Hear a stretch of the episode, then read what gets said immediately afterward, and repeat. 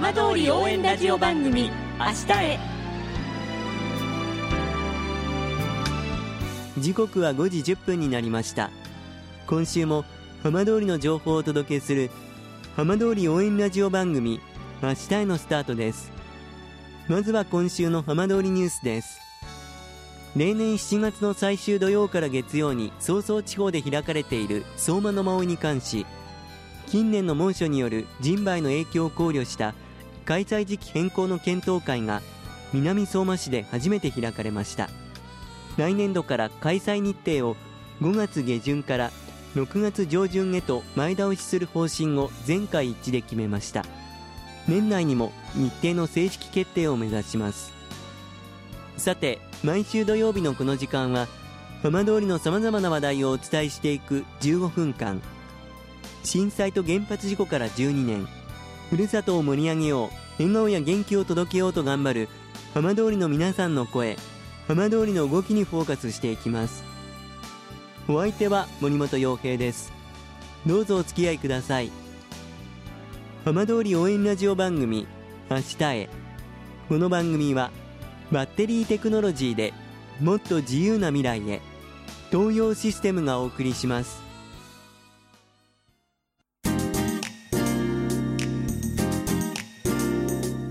代わっては浜通りの話題やこれから行われるイベントなどを紹介する浜通りピックアップです。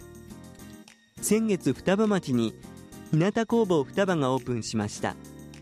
今週は運営する長野県のアパレルメーカーフレックスジャパンの矢島貴夫社長にお話を伺います。矢島さん、よろしくお願いいたします。よ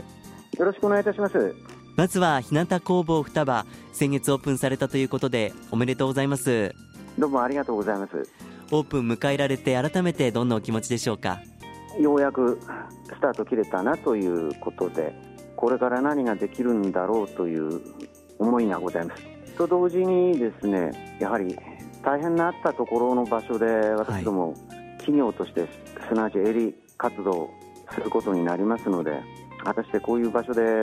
我々みたいな企業としての活動をしていいのかなという恐れっていうんでしょうか、思いもございます。本当に、いろんな思いがある中でっていうのが今のお答えからも伝わってきましたが、フレックスジャパンという会社がどんな会社なのか、そちらからちょっと伺ってもよろしいですか。私どもはメンズアパレルでして、特に中心になる商品というのは皆様にも、多分お世話になっているかと思うんですが、ワイシャツを中心に生産しております。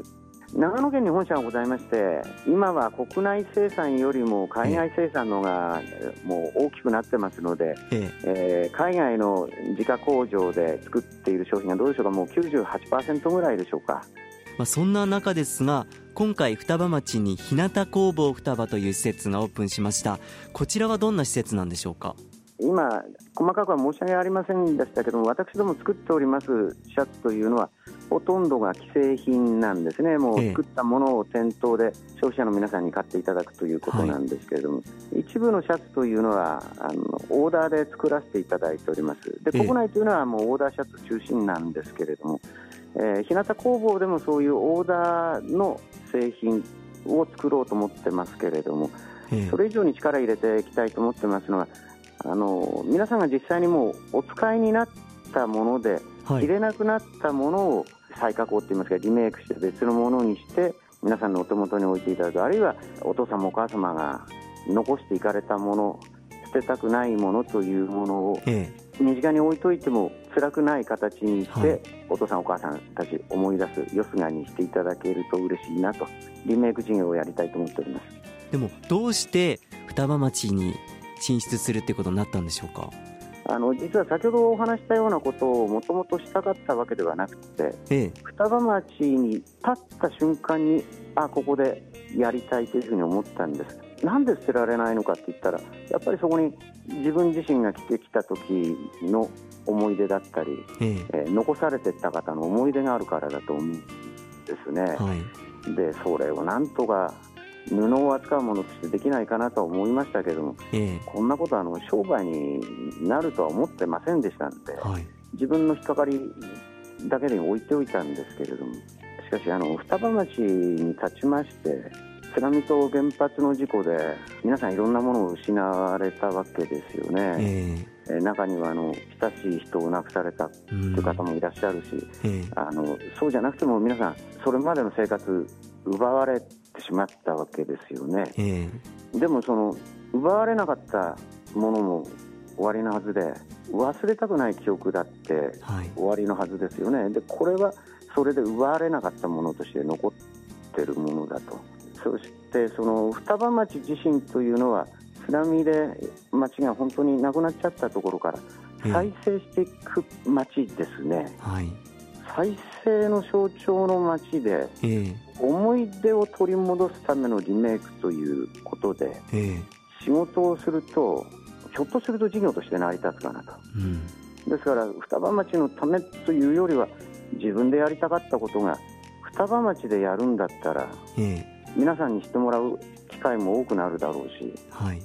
事業として成立するかなと思いまして決めました。これからこの日向工房双葉という場所、改めてどんな場所、どんなところにしていきたいなという思いでいらっしゃいますか？今チャット GPT とか、生成 AI どんどん発展しますね。でもう AI 自体がいろんなことできてしまう、その時に人間にしか残らないものは何かなっていうのは、これから生きる私たちにとって大事なテーマのような気がするんですね、で、私どもはテーマっていうのは人の思い出というようなところを正面に据えてまして、これ先ほど言ったように果たしてうまくいくのかいかないのかわからないですけれども、双葉という町からですね、ちょっとハイテクをかけていくっていう流れと全く違う方の新しい動きが出てきたなというふうに、皆さんに思っていただけるように事業を成功させたいと思ってますし、その結果として皆さんの中にあるこれは私が言うと口幅ったいんですけれども、原発で大変なことになっちゃった町ということではなくて、新しいものが起こりつつある町だなという印象を持っていただけるようになると嬉しいなと思ってます。こんなこと言ったら双葉町の皆さんに怒られちゃうんですけど、いえ、でも県外からこうやって、こういう形ですけれども双葉町と関わっていらっしゃる方がいて、また何かこう一緒に何か新しいことをしていくっていうのは本当にありがたいことだなと私自身も感じます。これは本当に大変な思いした方たちの結果として今日の双葉町があるんで、本当に言葉が間違わないように使えるかっていうのはよくわからないんですけれども、これからということ、そういう大変なことがあっての今日があるんですけど、町がゼロから出来上がっていく中で私ども一緒させていただける、こんな経験普通できないですよね、そんな経験をさせてもらえるチャンスも今回いただいたなと思っております。ぜひこれから日向工房双葉がますますこう人が集まる場所になっていくことを私どもも本当に期待しております。ありがとうございます。矢島さん、どうもありがとうございました。こちらこそありがとうございました。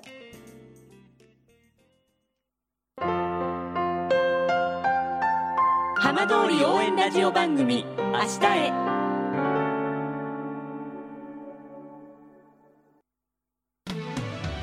浜通りの情報をたっぷりでお送りしてきました浜通り応援ラジオ番組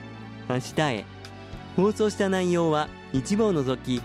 ポッドキャストでもお聞きいただけます。ラジオ福島のホームページからぜひチェックしてみてください。この番組はバッテリーテクノロジーでもっと自由な未来へ、